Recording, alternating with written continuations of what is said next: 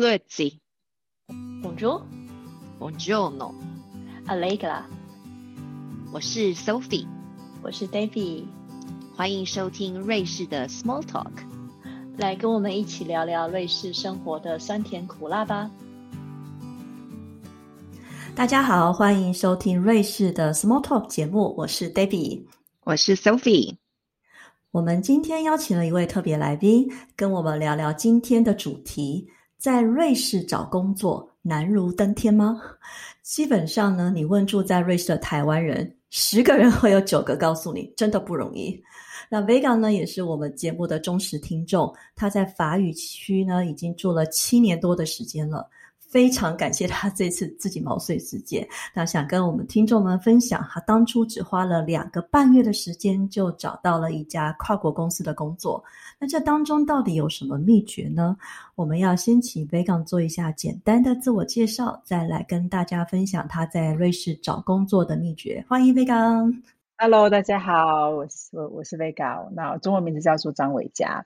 那我在台湾出生长大的，然后我大概是二零零四年离开台湾到新加坡工作，然后在新加坡呃待了几年，然后后来去了香港，再去了上海，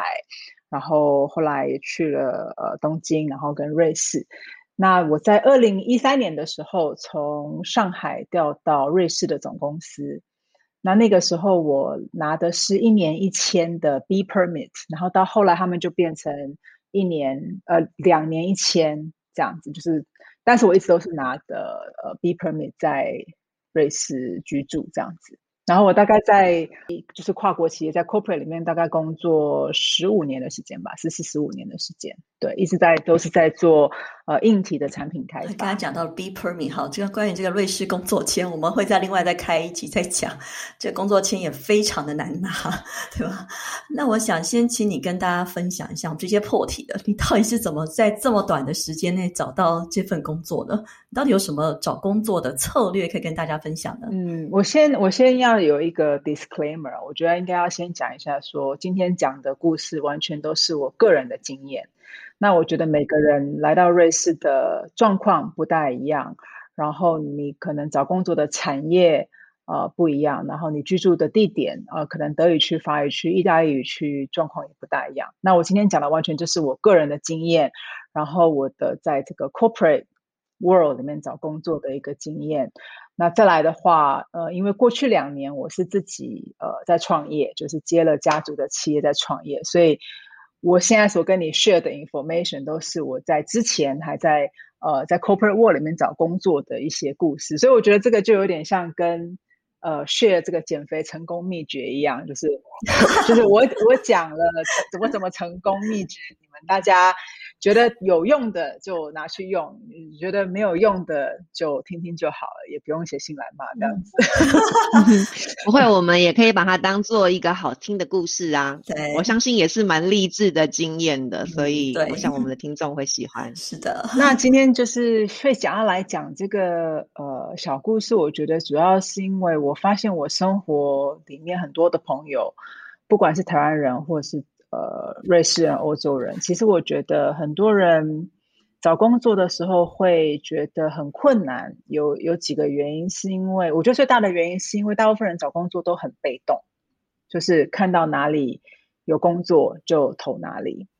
但是我觉得我那时候是用一个比较不一样的一个一个 approach，我大家会跟大家讲。但是我觉得就是说，呃，如果以台湾人来讲的话。在呃欧洲或者是找工作的话，我觉得还是会有比较被动的一些一些方法，会觉得说，哎，哪里有看到我有在呃 job website 找到看到职缺，我就会去投哪里，会是一个比较动被动的心态。那再来就是说，会觉得说，哎，我是非欧盟的一个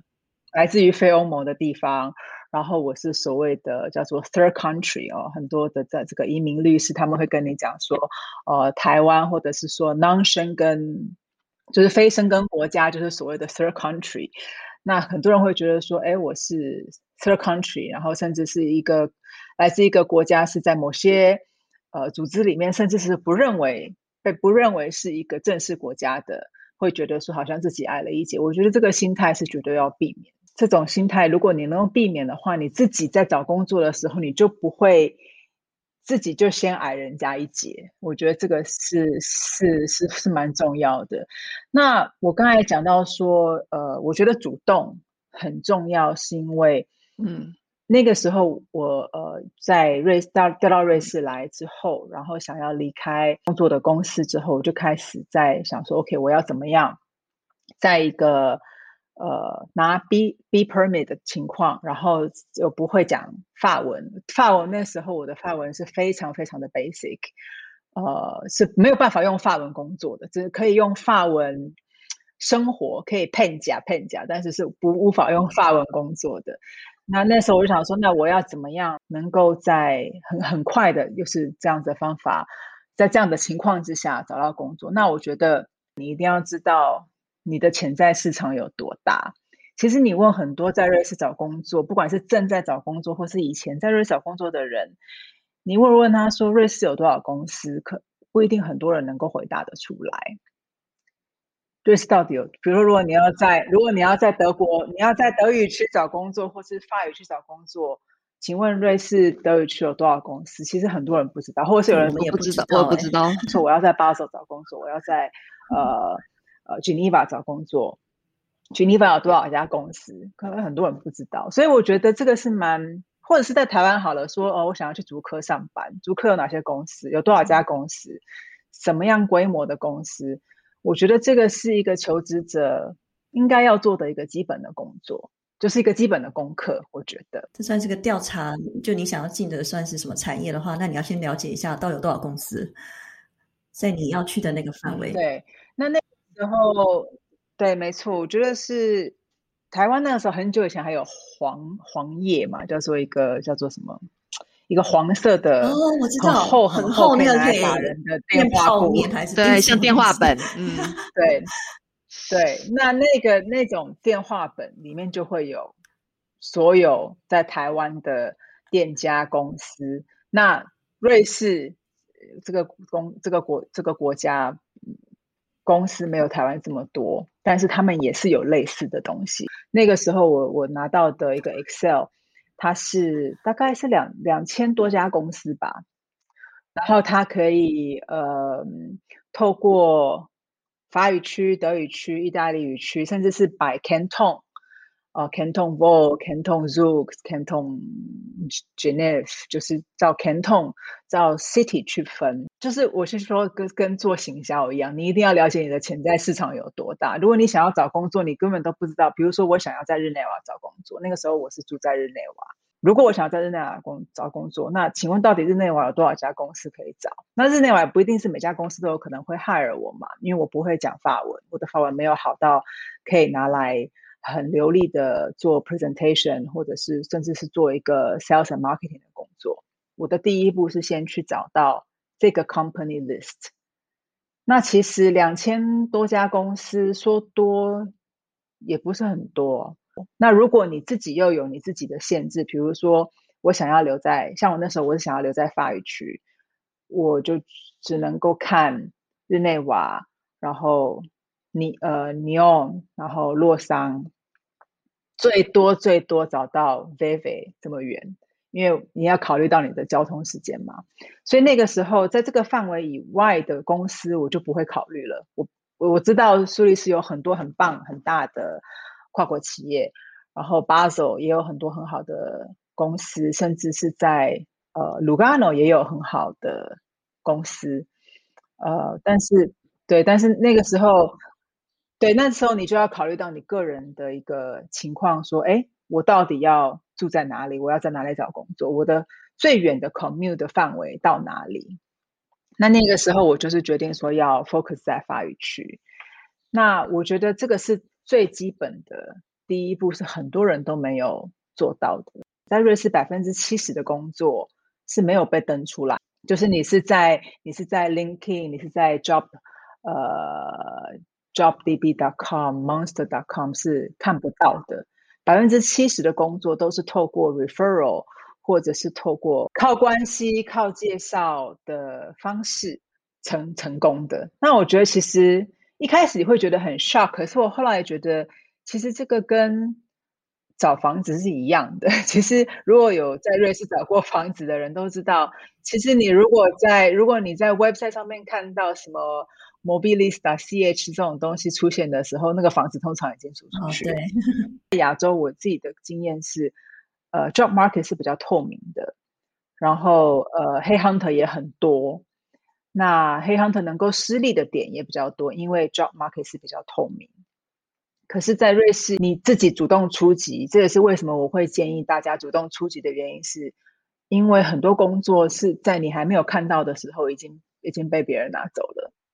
就是他从头到尾都没有登出来。然后，在另外一个很有趣的 fact 是，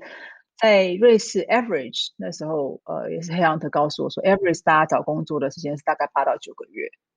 Average 就是说，你从真的开始找到你找到工作可以去呃上班，大概是八到九个月的时间。你只花了两个半月，平均是八到九个月，是真的是真的蛮快的。但是但是，我觉得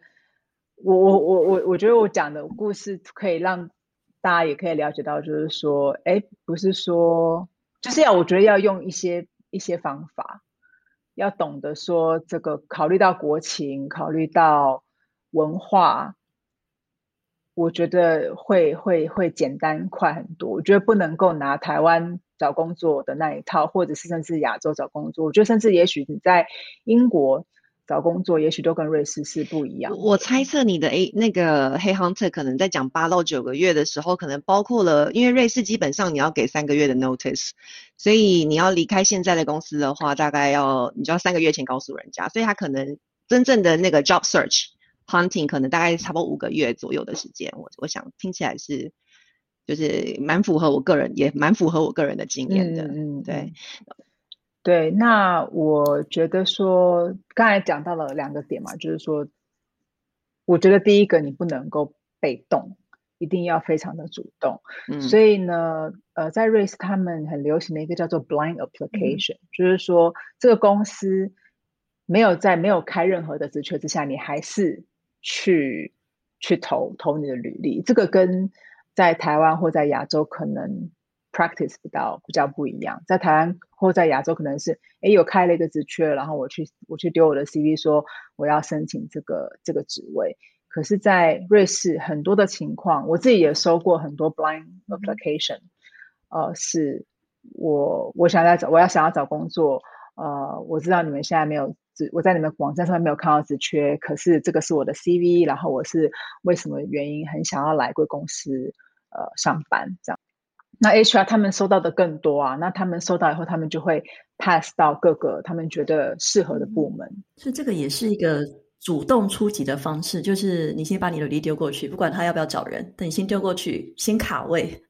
可能就会有机会啊。对，因为其实很多时候，呃，因为我自己后来有做我们自己部门的呃 recruitment 的时候，我自己也知道说，有的时候你可能知道说，哎，我这个部门有招人的需求，但是不是现在，因为我可能需要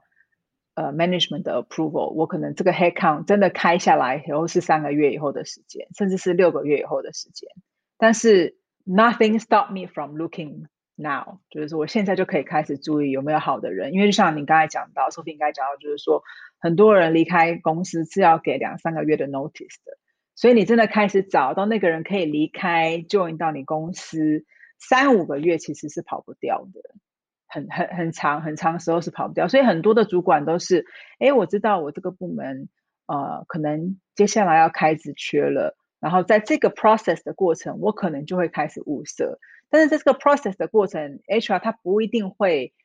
把这个 job post 在 website 上面，因为是不合 HR 的流程的嘛，因为还没有被正式的 approve。但是比较主动的主管，他自己就会开始找人。那怎么找呢？就是透过他自己的 connection。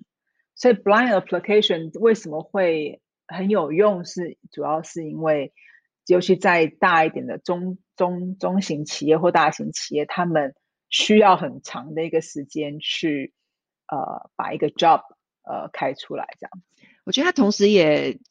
就是展现你的个性格，就是说你在做这个 blind application 的时候，表示你这个人是主动出击、主动积极的。那喜欢，我想大部分的主管也会喜欢这样的员工。对啊，那所以我觉得同时也展现了这方面的优势。而且我觉得像很多 blind application，它通常会呃会你会寄一个，顺便会寄一个 cover letter，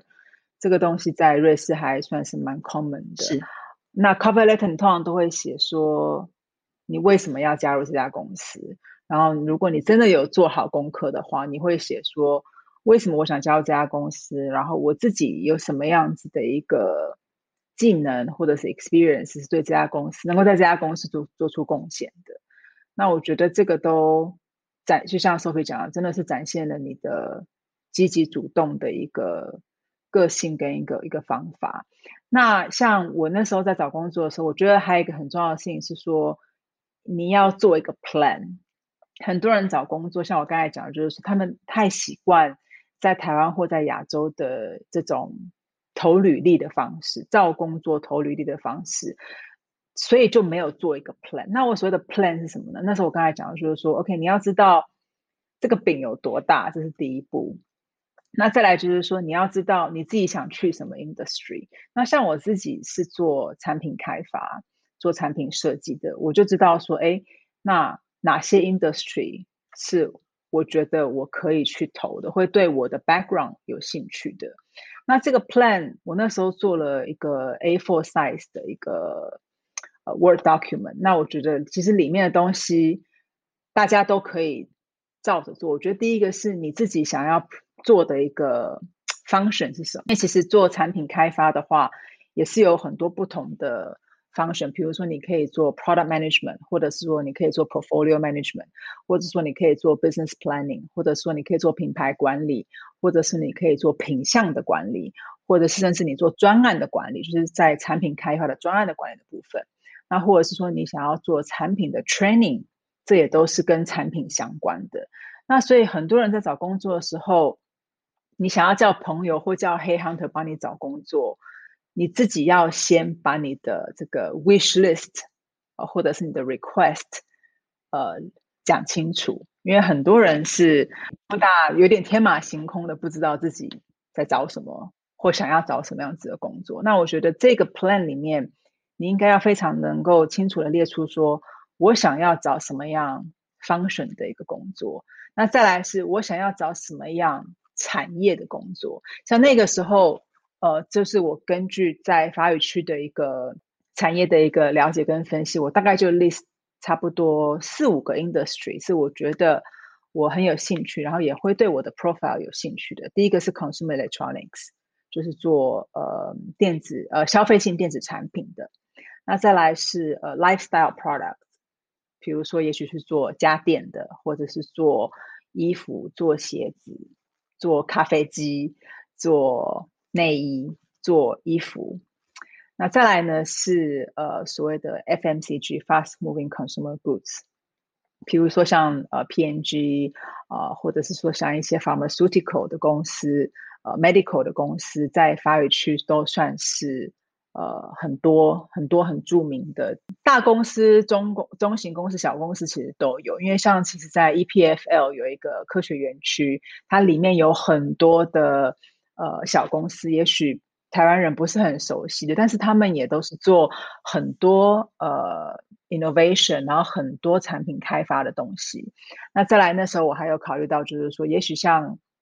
汽车产业或者是一些呃重工业，我觉得因为我是做产品开发的嘛，所以其实开发手机跟开发车子其实很多概念跟 skill set 是一样的，所以那个时候我就大概列出了。这几大 industry，那当然也是把这些 industry 的公司就很清楚的列下来。那那时候我大概列出了算一算，可能五六十家公司吧，就是在这五六大产业里面，大概一个产业你列十家公司好了，那就是五十家公司。那那个时候我就是这五十家公司。去一家一家去投履历吗？一家一家去，你要先 make connection，因为其实投履历，如果你只是投到 reception 那边，通常是 go go nowhere 的。那我觉得你投履历一定要投到对的人的桌子上。对，那可是很多人是会觉得说，那我怎么知道我要投到哪里去？我怎么知道哪一家公司有在找人？所以这个时候就是你的 networking 要要要要进来。所以我说有很多人在找工作的时候有一点叫做乱枪打鸟，就是哪里有工作我就 CV 丢过去。我觉得这个就是一个很被动的一个方法。那我觉得说你自己要知道说你想去什么样的公司。然后你想要去 locate 在哪里的公司？你想要去什么样产业，甚至是什么样 corporate culture 什么样文化的公司，你自己都要有一个想法。因为其实，在面试的时候，人家都会问你说，为什么你会想要来投我们公司？你想要从我们公司得到什么？你你的接下来的三年到五年的一个计划是什么？你有什么样的 career development plan？所以有很多东西你都是可以在这个。找工作的过程当中，先做好这些功课，而不是说人家问你的时候，你才才去想这些事情。那所以我刚才讲说，这个 marketing plan，第一个就是你要把你自己想要找的这个 function，呃，先列出来。那也许你自己在呃 job search 的 website 上面，你可以根根据这些你想要找的 function 的 title 去 search。那再来是你的产业，我觉得是你自己要非常清楚，说我想要找什么样产业的工作。NGO 也算是一个产业，可是 NGO 有很多不同 topic 的 NGO，你要去什么样 topic 的 NGO，人家为什么要 hire 你？我觉得这个是我很多时候我们自己要要做这个功课，要要把事情先想清楚。而不是说哦，我想要去 NGO，我就随便看哪里 NGO 有在找人，我就要去找人。可是你自己没有一个理由，你就没有一个一个 story 可以去告诉那个 hiring manager。那再来，我觉得很重要是说，你根据你的 function，或者说根据你的 industry，你要去找工作的时候，我觉得很重要的是你的 objective 是什么。比如说，我如果要去到所谓的呃，pharmaceutical 或者是 medical device 的公司，这个跟我的 career objective、我的 career goal 有什么样子的关联？那最重要的是，我有什么样的 functional skill set 是可以贡献到这家公司的？我觉得这个是你自己要能够，也是做一个趁趁这样的一个机会去做一个一个审思。我觉得很多时候有很多人会拿一份 CV 到处投。这个我觉得是绝对、绝对、绝对不可行的，就就是我觉得是绝对不可行的，因为其实你一定要把这个 CV 根据 industry、根据你申请的这个 function，甚至有的时候根据你想要强调的这个呃 skill set 去做一些设计。像如果我今天，像如果我是做一个产品呃专长的人，但是如果我今天投的是一个产品的专案管理的一个角色的话，我就会在 CV 上面比较 highlight 的是我专案管理的一个经验，而不是一直在讲说我开发过多少产品，我有得过多少专利，我有得过多少设计的奖，这个比重就会做一些调整。但如果反过来说，如果今天想要做的是产品开发，做一个 product innovation 的一个工作的话，在专案管理的部分，我就会讲的比较少。我会讲说，我也会做产品的专案管理，但是我就会比较强调说，我曾经呃做过怎么样子的产品开发，从头到尾我怎么样去做的，我做了什么，然后这个产品也许是卖了在全球卖了多少的量，然后有得过多少奖，是怎么样的叫好又叫座，这个就是你可以去讲的故事。所以我觉得有很多人会拿一份 CV 到处投，然后说我找不到工作，这个我觉得是。非常正常的事情，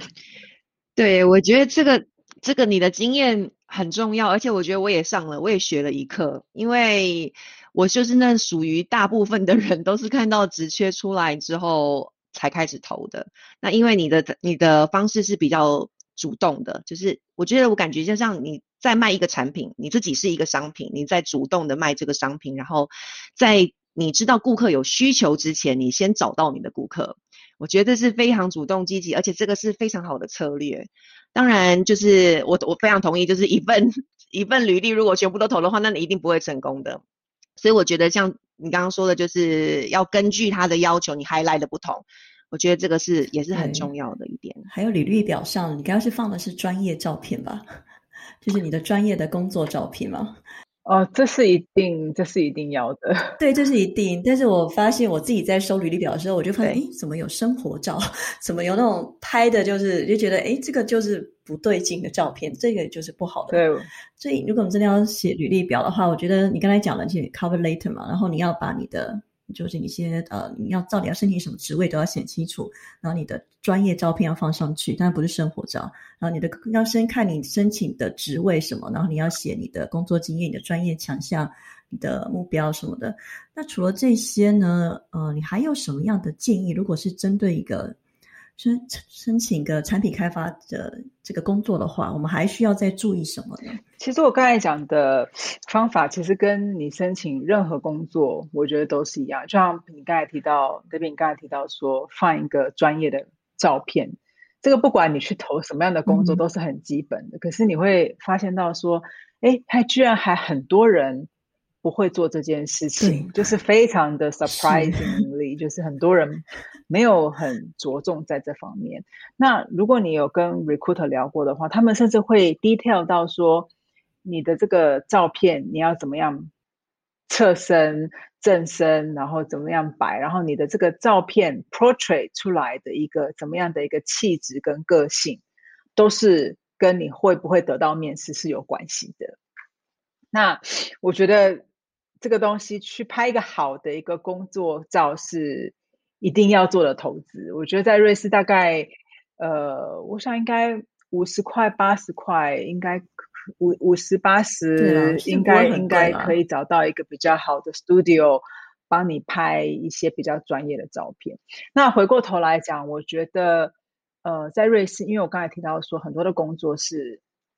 甚至是我自己那时候找到的工作都是，呃。公司决定要 hire 我了，才去开这个职缺，所以其实我的工作从头到尾都没有被等出来过。那我觉得为什么呢？我觉得还有一个很重要重要的东西是，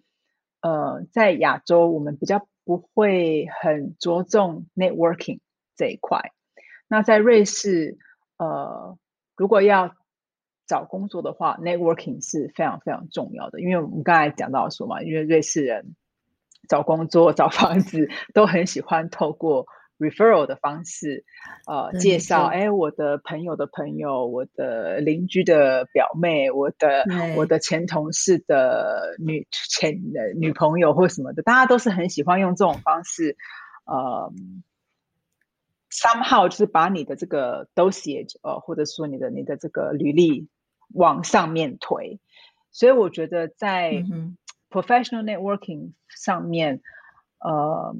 对台湾人来讲，或是对对亚洲人来讲，是我们比较不习惯的一个地方。而且我觉得这个其实是，even 是你不没有在找工作的时候，也是要花时间去做、去去投资的。那呃，我觉得有几个几个点可以介绍给大家，就是说，哎，那 networking 我要去哪里 networking？我要跟谁 networking？我觉得有几个。几个点可以切入的，就是说，第一个是我最推荐的是 identity group，像比如说，呃，有台湾人在法语区这样子一个 group，那我相信应该有台湾人在德语区这样的 group。那再来是哦，第一个就是跟针对你的国籍，然后再来是针对你的宗教，呃呃，宗教也是一个很好，像比如说，有的人会去教会，或者是说，呃，你有。不一样的宗教，像透过宗教这种 identity 去加入一些 group，然后再来是呃性别，像在日内瓦的话，就有这种呃 Geneva 呃 professional 呃 woman 的这种 group 这种 association，他们甚至是要收收费的，那他们会办很多的活动，然后他们会有很多的 information sharing，很多的资源的共享，所以这种。我会把它归类成叫做 identity group，就是说透过你的国籍、你的性别、你的宗教、你的种族去加入的一些 group，这个是我觉得最简单的一个切入点。那再来的话，大家都知道说校友会嘛，每个人都有上学，你的你的高中、大学，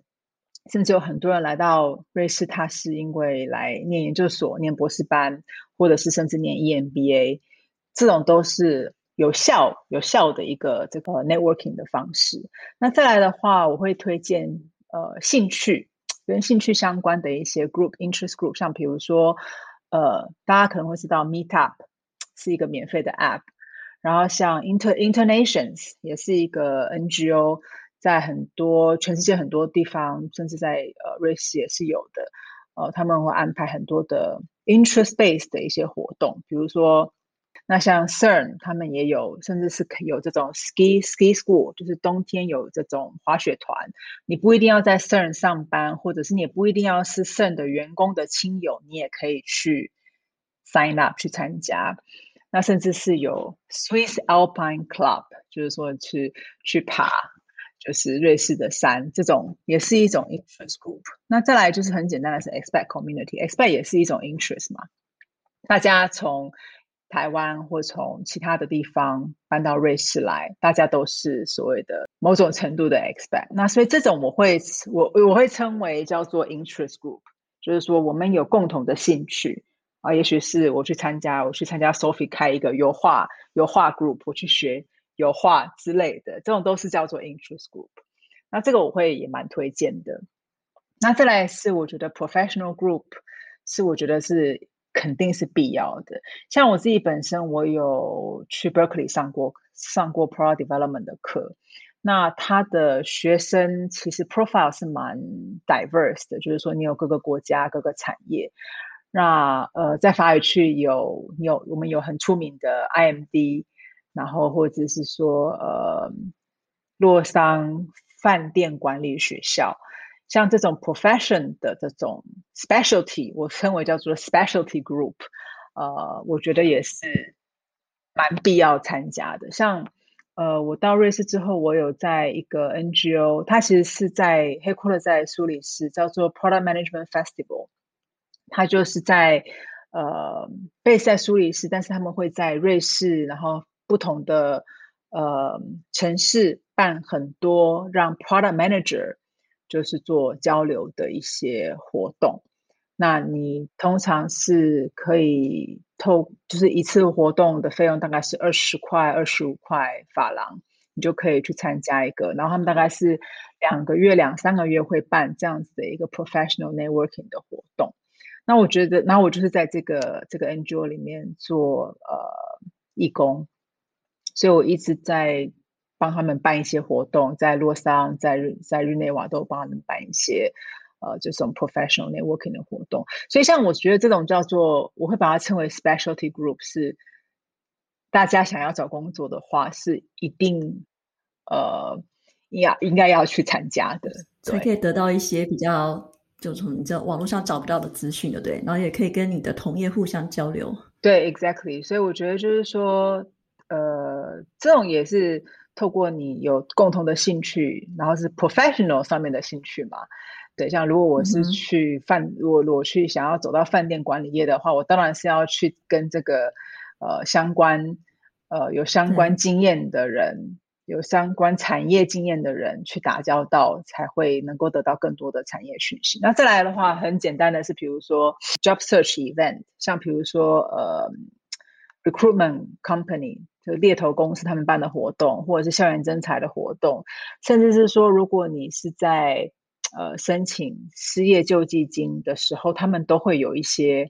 活动，是说，哎，这个月我们也许针对我不知道做财务背景的人，我们有一个茶会，或者是有一个 apparel make 很好的 connection，或者是得到。非常宝贵的一些产业资讯，那其他的我就不会不会特别强调。我觉得大家都知道，透过朋友啊、邻居啊、以前的同事啊，然后这种我觉得都是很基本的。那我觉得你如果真的要透过这么多的不同的管道去做 networking 的话，你会把你可以把自己弄得很忙很累。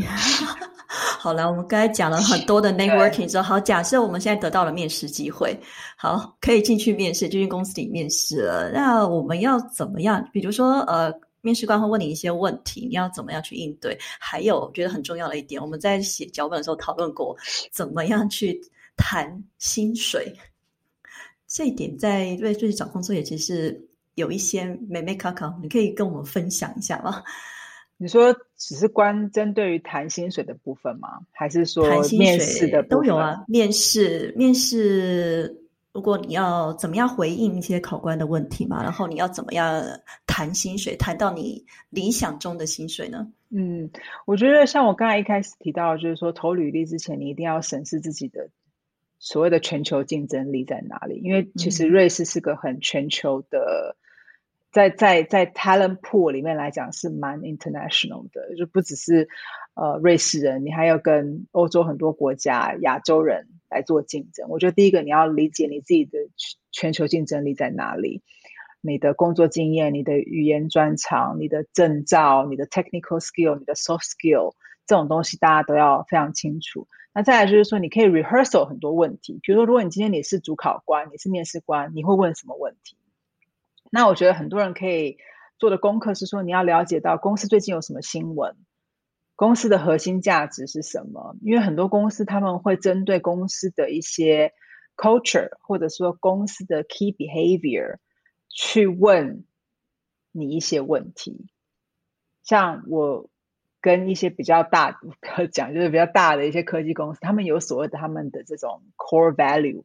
就是他们的核心价值，他会针对他们想要知道你有没有这样子的一个核心价值，去问你一些问题。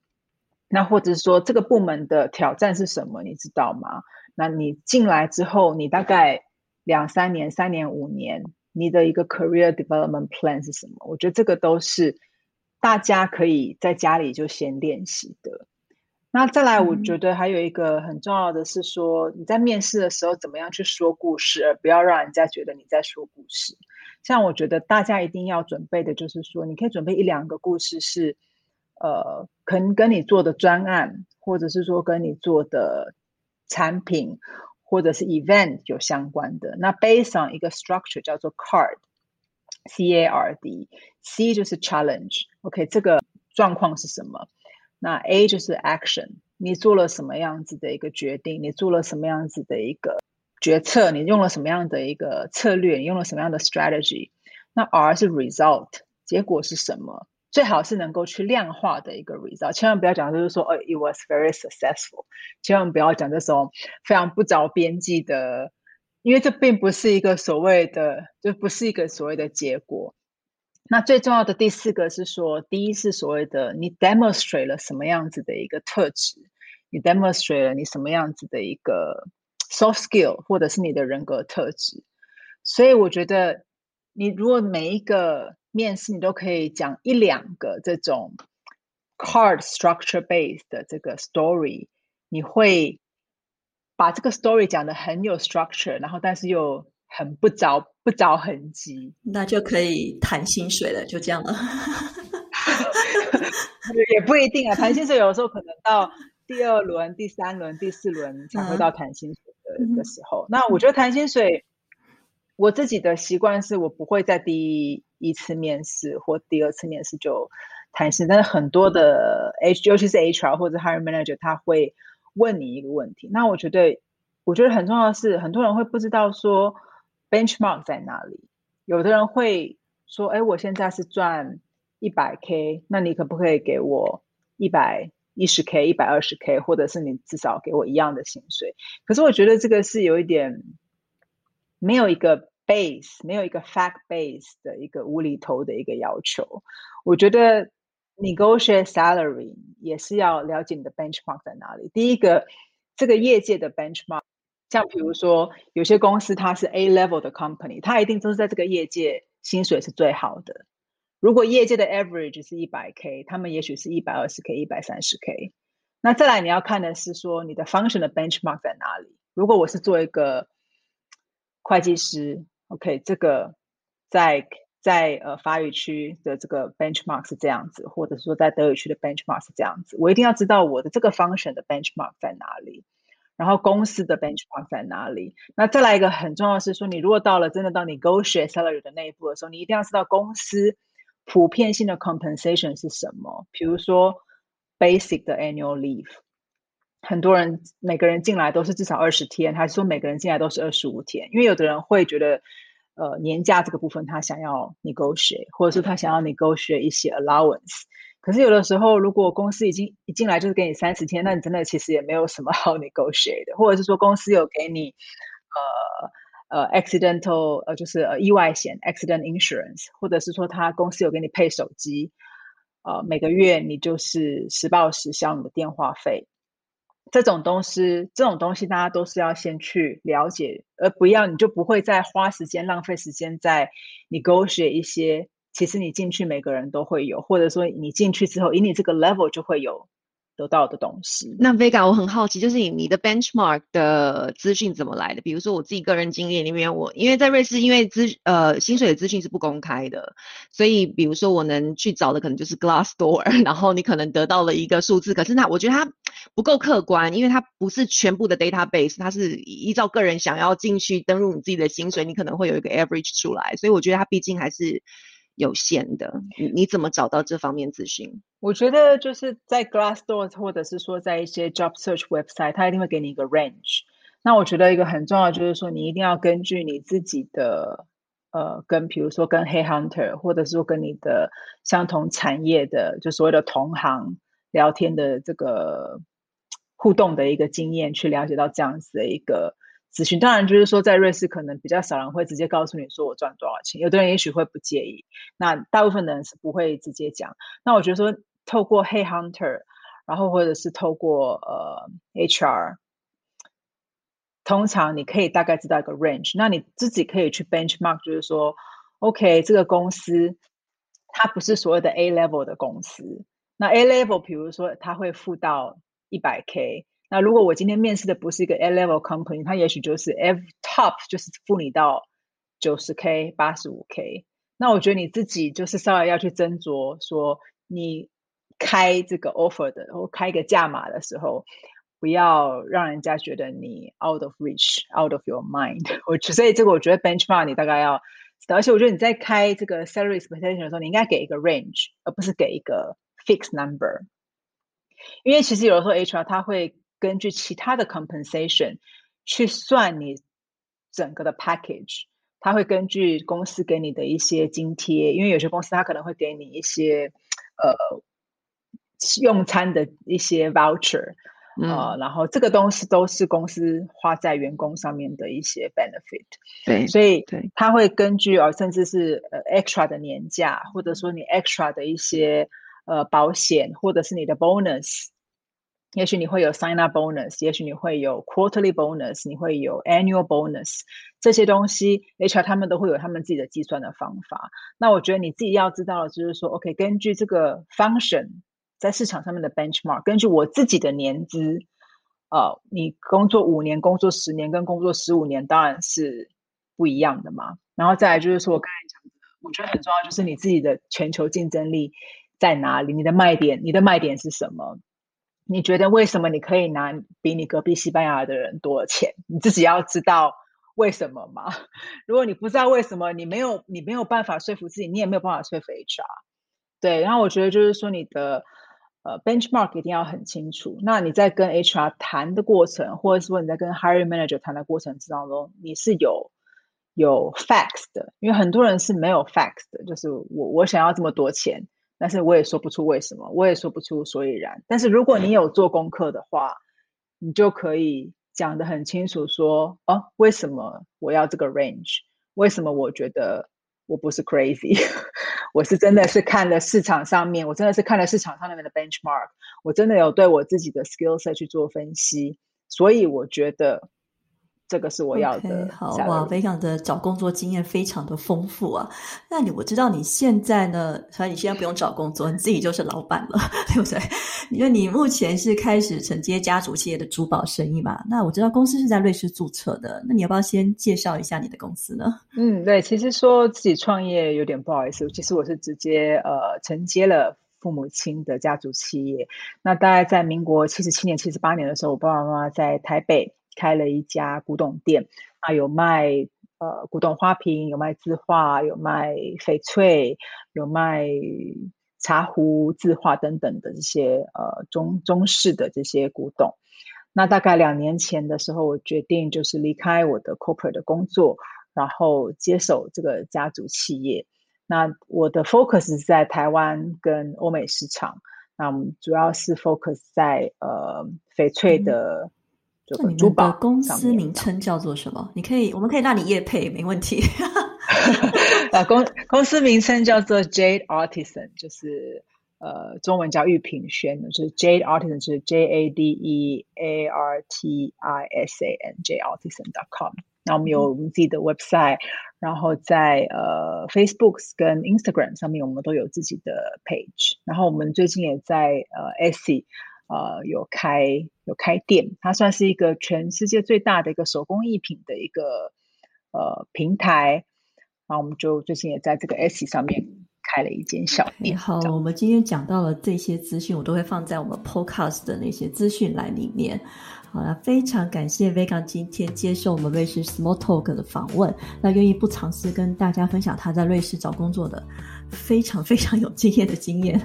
好了，那我们也预祝大家在瑞士呢能求职成功，也希望我们今天的分享能够带给大家一些帮助。如果你喜欢我们的节目呢，欢迎推荐给你的朋友们，欢迎。按订阅，拜托一定要按订阅，并且给我们五星评价哦。好，谢谢大家今天的收听，我们下集见，拜拜，拜拜。